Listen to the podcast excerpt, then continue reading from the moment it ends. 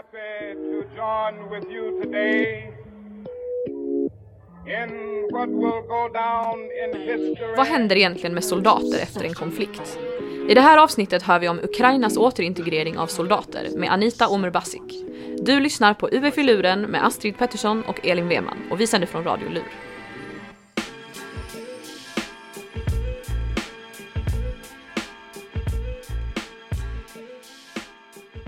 Och välkommen till en ny podd. Jag eh, sitter faktiskt själv här i kuben idag för att Elin har åkt iväg på sin praktik i Kongo, vilket ju är superkul för henne och mindre kul för mig. Men eh, vi hann dock spela in några poddar tillsammans innan hon åkte och idag ska vi få höra på en av dem som var med Anita Omerbasik. Det var ett väldigt intressant samtal där Anita berättar om sin fältstudie i Ukraina som handlar om eh, veteraners återintegrering i samhället efter konflikten 2014. Jag vill också betona att den här intervjun spelades in i november 2021, vilket kan vara viktigt att ha i åtanke när man lyssnar med tanke på det rådande läget. Men eh, annars tycker jag att vi kör igång helt enkelt. Hej och välkommen Anita till podden! Hej, hej på er. Det är, tack själva, det är kul att vara här. Men eh, har du varit med i någon podd tidigare eller så? Eller första gången? Ja, inte ofta, men Nej. eh, två har jag hunnit vara med i, i mitt liv. Ja men då, då har du ju vana. Har du lite övning? ja. Ja, men vi får hoppas det känner jag. Vill du berätta om dig själv, vad du har gjort tidigare, vad du gör nu och sådär? Ja, eh, men eh, ni sa ju själva, jag heter då Anita, är 27 år just nu.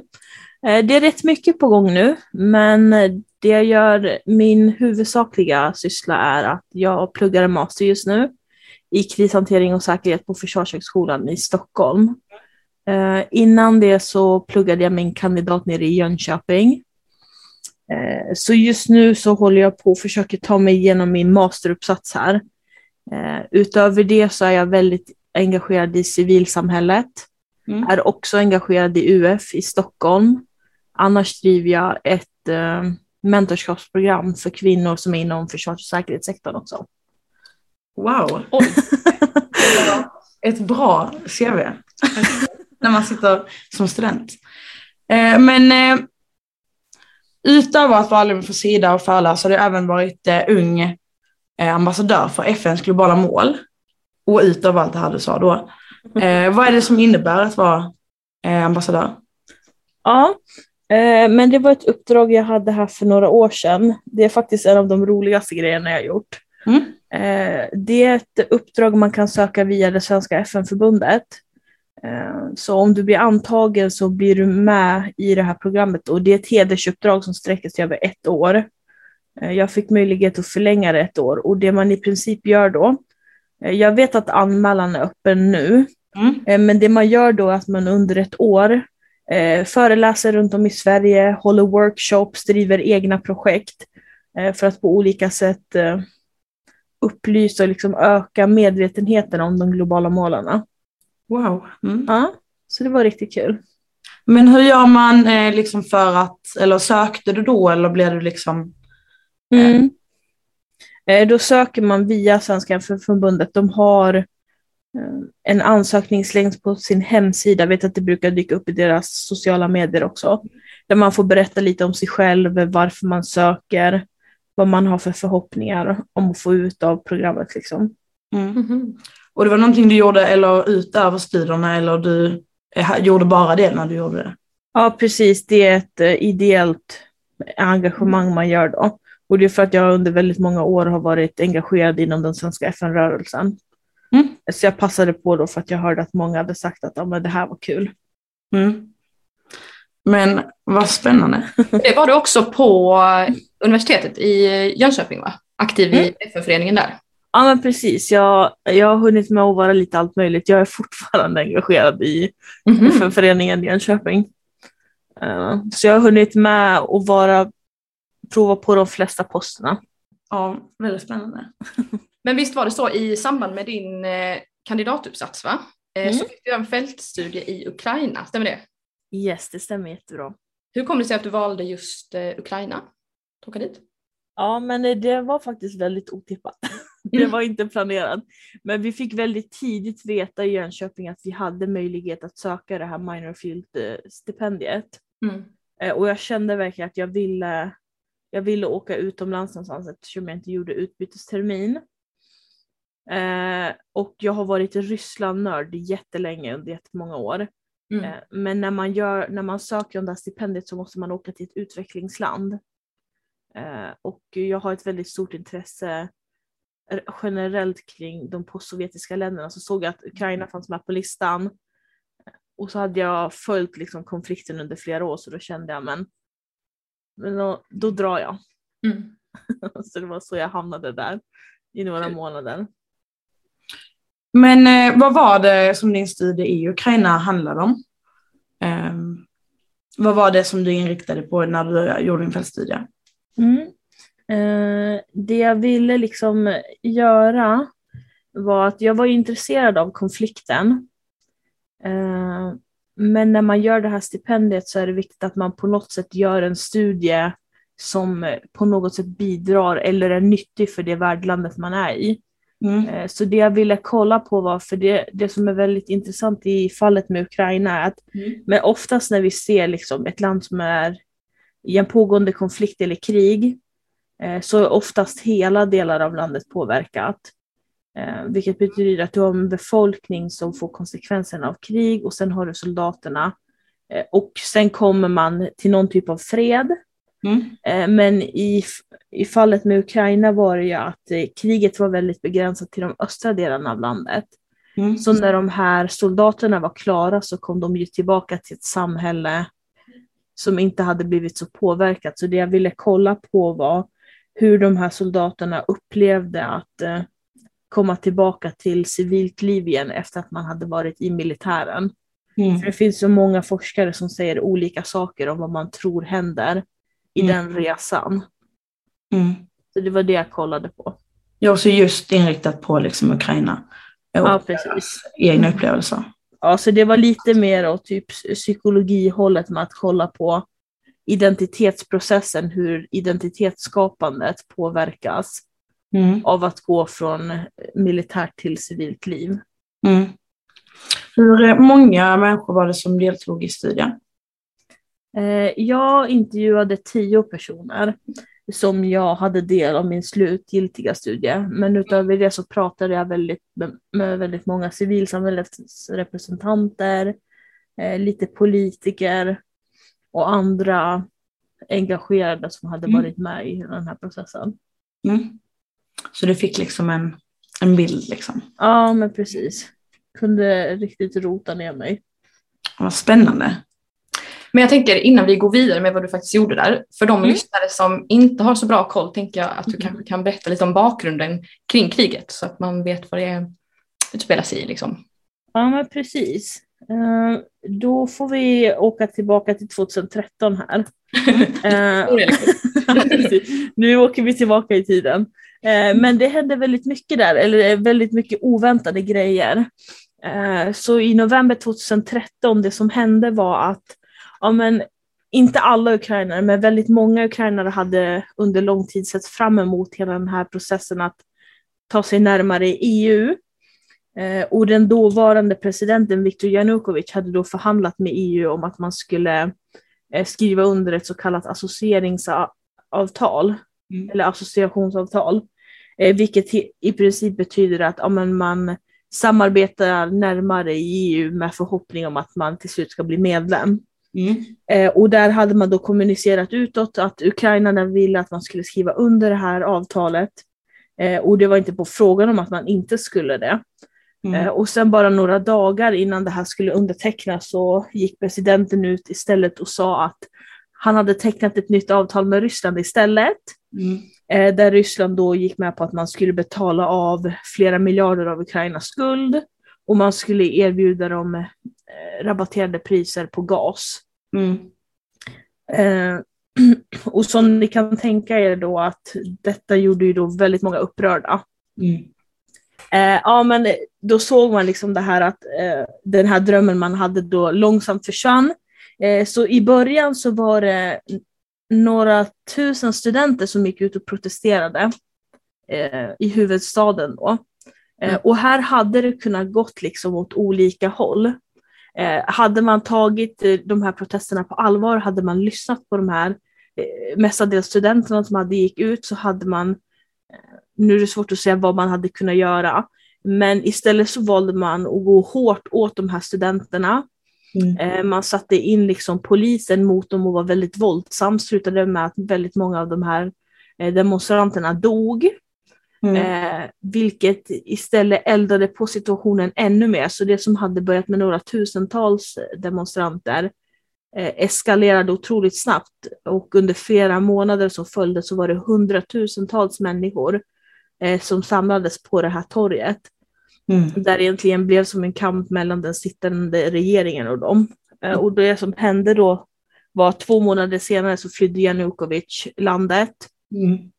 eh, till Ryssland. Jag vet att han fortfarande är i, i exil.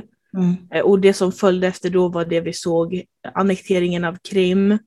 Mm. Eh, som var, det var rätt oblodigt egentligen, men det, det stora bekymret hände, och det var även där jag kollade, var ju just i de här östra delarna av Ukraina, Mm. som kallas för Donetsk.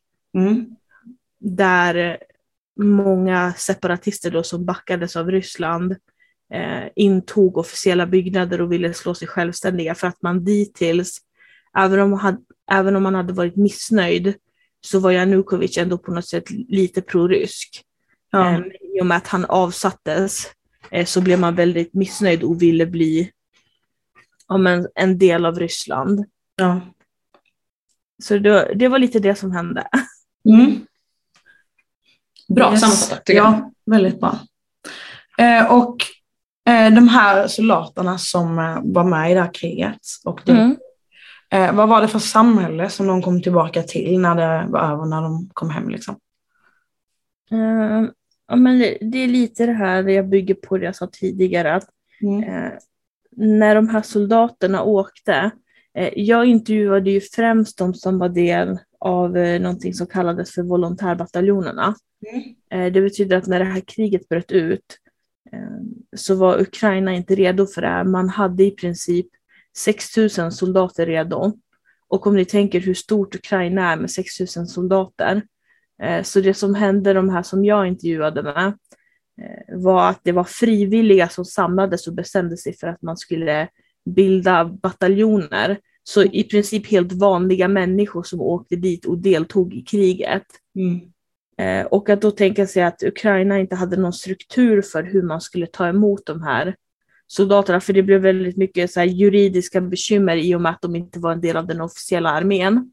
Mm. Eh, och även att det var lite splittrat, att det fortfarande fanns eh, många rysktalande som inte visste liksom vilken sida de var på eller att de inte nödvändigtvis var eh, för den ukrainska linjen. Eh, så man kom tillbaka till ett samhälle eh, eftersom kriget var begränsat till de östra delarna. Eh, då kan ni tänka er att visst, även om man påverkades i och med att man visste att det var ett krig, eh, så var det ingen regelrätt krigföring i de, stor, alltså i de mesta delarna av landet. Mm. Eh, Så för de här soldaterna som åkte var det liksom som att de kom tillbaka till en helt ny värld. Mm. Att de kom tillbaka från någonting som påverkade hela deras liv eh, och möttes av människor som inte riktigt förstod vad det var som hände. Och samtidigt så möttes man av en stat som inte riktigt hade resurserna för att hantera de utmaningar som de stod inför. Mm. Ja. Vad skulle du säga var, utifrån det du såg, de största utmaningarna de stod inför då? Mm. Men när jag pratade med de här veteranerna så, alltså alla har ju väldigt olika erfarenheter. Eh, Men jag märkte att det ändå var några områden som många av dem nämnde allihopa på olika sätt. Alla veteraner upplever inte svårigheter. Mm. Eh, Men de flesta på något sätt har ändå mött utmaningar. Eh, Och en stor del som de tog upp var det här med eh, synen från medias håll. Att eftersom staten inte riktigt informerade om vad som skulle hända, men vad man kunde förvänta sig av de här människorna som kom tillbaka. Mm. Eh, Och eftersom väldigt många av dem hade trauman och så fort någonting negativt hände, alltså någonting som en veteran gjorde, så visade det sig upp i media. Eh, så de här veteranerna kände liksom att de kämpade eh, mot så många, vad säger man, vad är ordet? Ehm, För, fördomar. Mhm. De kämpade mot så många fördomar som de kände att även om de berättade sina egna historier så Mm. slogs de ut av de här eh, historierna som pumpades ut i media. Mm. Och samtidigt var det även många som nämnde att ja, men hela den här glorifieringen av soldater, Mm. eh, de som liksom ändå stod för den här ukrainska kampen om att om självständigheten och bryta sig loss, loss från Ryssland, att många kände eh, att de osynliggjordes för att de behandlades som hjältar, samtidigt som de själva kände att ja, men det här var ju det finns, det finns ingenting romantiskt med krig och det vi har upplevt. Och sen komma tillbaka för att någon liksom ska säga ja men heja, heja det här och allt det liksom var Mm. krig. Eh, och sen en jättestor del också det här med byråkratin. Mm. Eftersom Ukraina inte hade ett eh, system uppe eh, och man fastnade i det här juridiska med att ja, men är jag veteran? I och med att man behövde lista ut allt det här under tiden som veteranerna fortsätter komma. Alltså bara under de här senaste åren, det är över 400 000 veteraner som har återvänt. Mm. Som på något sätt måste liksom eh, eh, förbli passiva medan regeringen listar ut det. Så många fastnade i de här byråkratiska processerna som pågick i flera månader. Mm. Och de, de som inte orkade fick inte så mycket hjälp. Nej. Mm. För att man helt enkelt inte orkade ta sig igenom allt det här som skedde. Mm. Eh, Så lite så såg de utmaningarna ut. Mm. Mm. Men vad, det, vad var det för eller så här, exempel på hur, hur media kunde svartmåla de här veteranerna? Eh, Men han, det var en veteran som jag pratade med som pratade mycket om det här. Mm. Eh, och det är ju främst att många drabbades ju av väldigt svåra problem när man kom tillbaka eftersom det finns så mycket stigma kring det här. Speciellt kring män och att visa att man har problem. Mm. Det här med psy- psykologiska bekymmer. Mm. Eh, så man kom tillbaka, många led av jättesvår eh, posttraumatiskt stresssyndrom, fick Ja. problem med droger, alkohol. Mm. Eh, många som blev, när man, att man triggas av ljud och sånt och blev våldsam. Mm. Ja, men ni vet ju i media att det är ju alltid det som säljer är ju det som Ja. är dramatiskt. Så det, kunde, det som kunde hända var att ja, men en veteran kunde vara ute, man triggas av att någon, eh, någon man pratar med pratar på ett visst sätt, eller att man blir ifrågasatt, att den blir våldsam, börjar slåss. Ja. Och då visas det här upp samtidigt som man har e- ett helt samhälle av veteraner som kämpar för att men, bli egenföretagare, engagera sig i olika organisationer, stötta varandra för att göra Ukraina bättre. Mm. Och att de på något sätt tappar lusten när de ser att ja, men vad spelar det för roll vad vi gör om det som alltid visas upp är när enskilda individer hamnar i problem. Ja. Mm. Ja, för det är ju inte de som kommer berättas om i media såklart. Nej men precis. Mm. Mm. ja, just det att de inte får eh, någon hjälp heller. Nej men precis. Och att man kände mycket att det här att men här har jag min röst och man vill berätta för att man vill att andra ska förstå. Mm. Och så blir man hela tiden förbisedd för att folk hellre ser det på media. Att de på något sätt använder media mot en. Ja, men det här såg jag. Ja. Mm. Så att man, man visar sig sårbar och man är villig att berätta om det här traumatiska. Mm. Bara för att folk ska förbise en ändå. Mm. Mm. Det var jobbigt för många. Mm. Sen tänker jag, detta är en fråga, alltså så här, det är en lite mer öppen fråga som jag Mm. tänker på.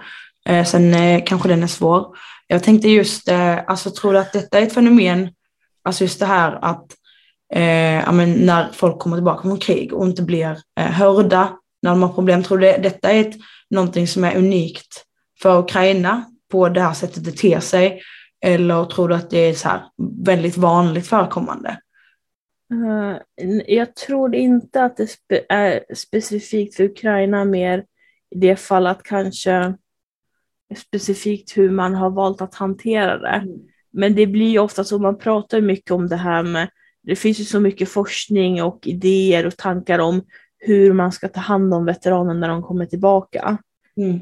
Eh, och det folk menar är ju just det här att eh, i många afrikanska länder som har varit i krig så implementerar man ju ett program som heter DDR.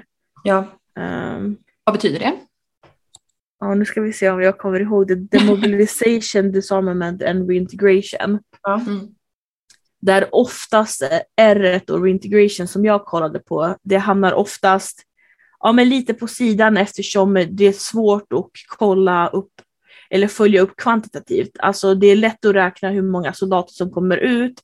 Det är lätt att räkna hur många som lägger ner vapnen. Men hur, hur mäter man återanpassning? Ja. Mm.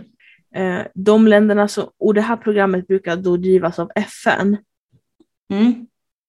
Eh, och de som inte har det, jag vet att många forskare också har riktat kritik för att man säger att Ja men att mm, det sättet som många behandlar veteraner på, att man gör dem man, man utsätter dem för en process som de, har in, som de i princip inte har något inflytande över. Ja. Man sätter upp alla dessa program som de ska gå igenom, men samtidigt så tar man inte tillvara på deras erfarenhet eller vad de har att säga.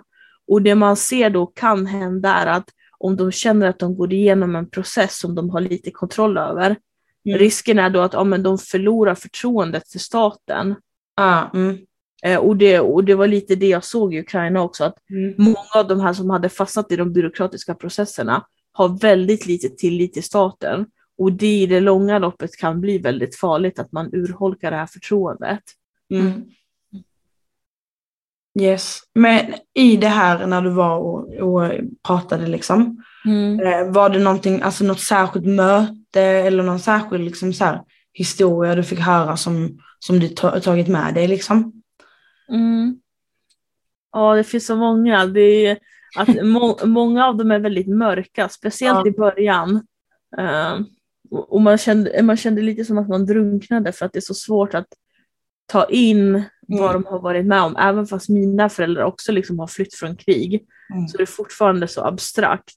Mm. Eh, men det var en kille, jag vet inte, hans historia på något sätt visade det här verkligen kampen mellan hans önskan om att vilja göra rätt även fast hans sinne och kropp kanske inte riktigt klarade av det. Mm. Och han var då en av de här frivilliga som åkte. Mm. Eh, de, åkte de var liksom inte som vanliga militärer att de åker dit under en specifik tid utan eftersom de gjorde det här gratis så åkte de i, ro, i rotationer. Så Mm. de kunde vara där i tre månader, skickades tillbaka, körde sitt vanliga jobb, många skrev tentor och sen åkte de tillbaka igen. Så de slängdes mellan där hela tiden. Oj. Oj. Eh, och många av dem bestämde sig, många gick inte frivilligt ur utan man avslutade uppdraget för att man blev skadad. Ja. Eh, och den här killen då som jag pratade med, han blev skadad. Mm. Eh, det var ingenting man liksom kunde se utifrån utan det var någonting med hans ben. Ja.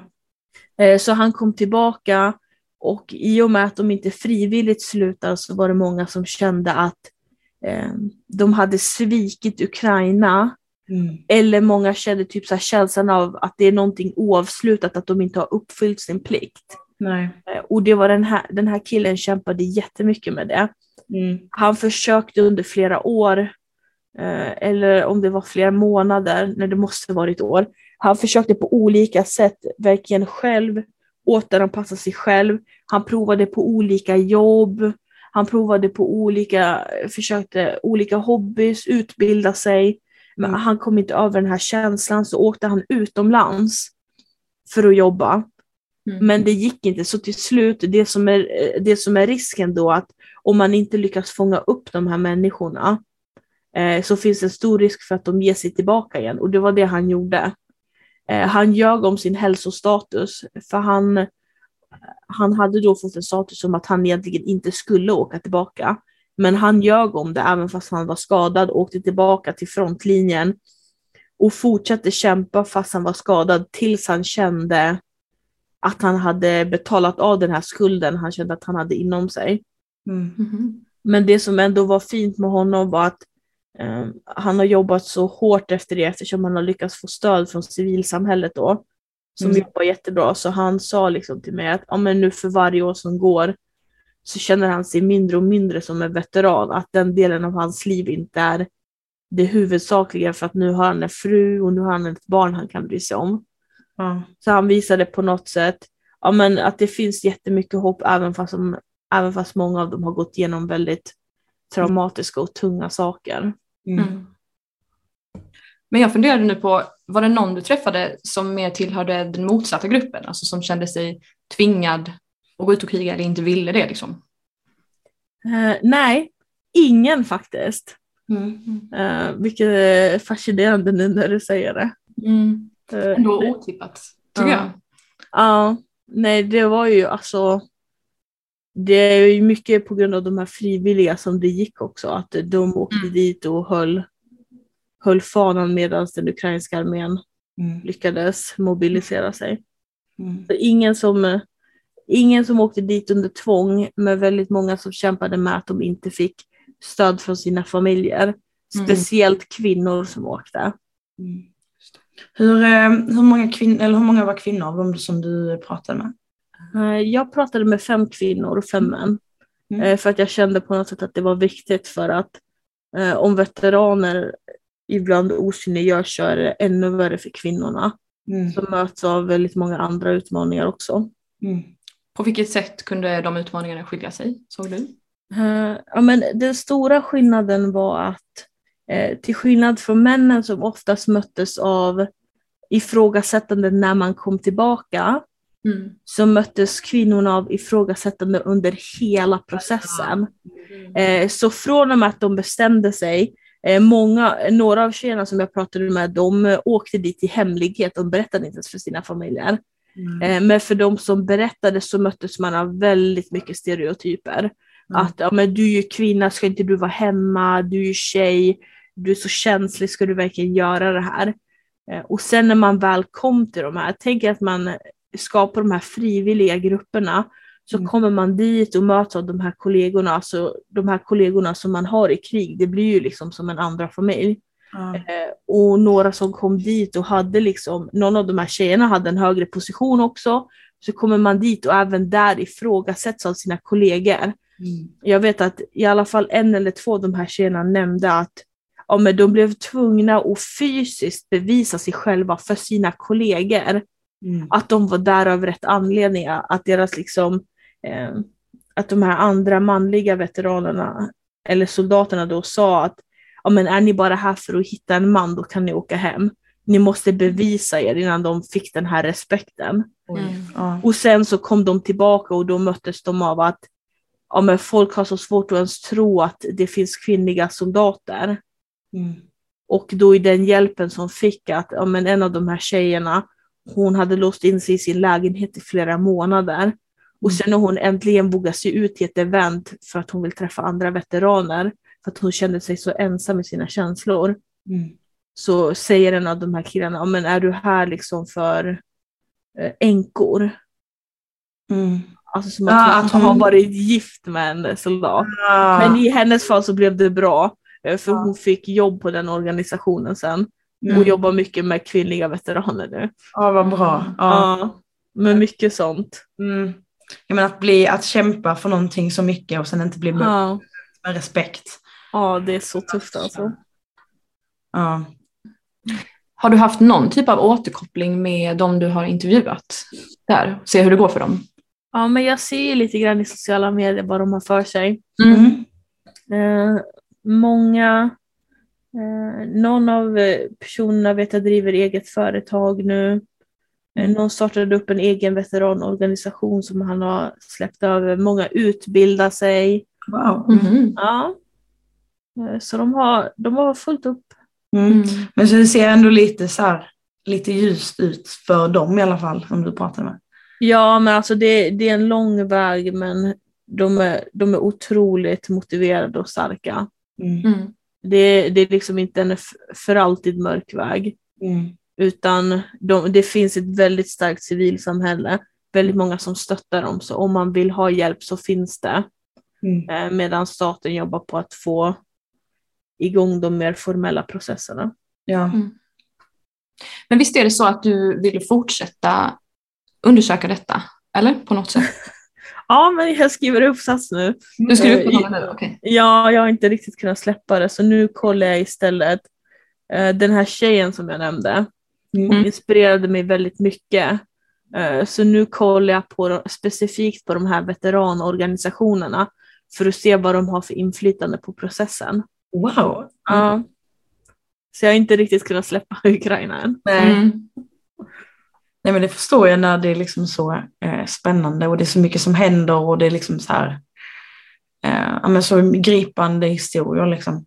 Ja men verkligen. Också utvecklas hela tiden. Ja. Att det alltid är mer, och, mer att lära sig. Liksom. Mm.